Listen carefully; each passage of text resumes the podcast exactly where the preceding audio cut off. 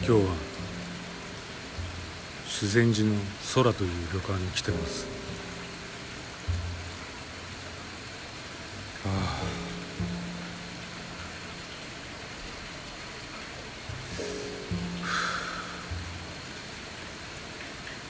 疲れた。おやすみなさい。逃げ恥。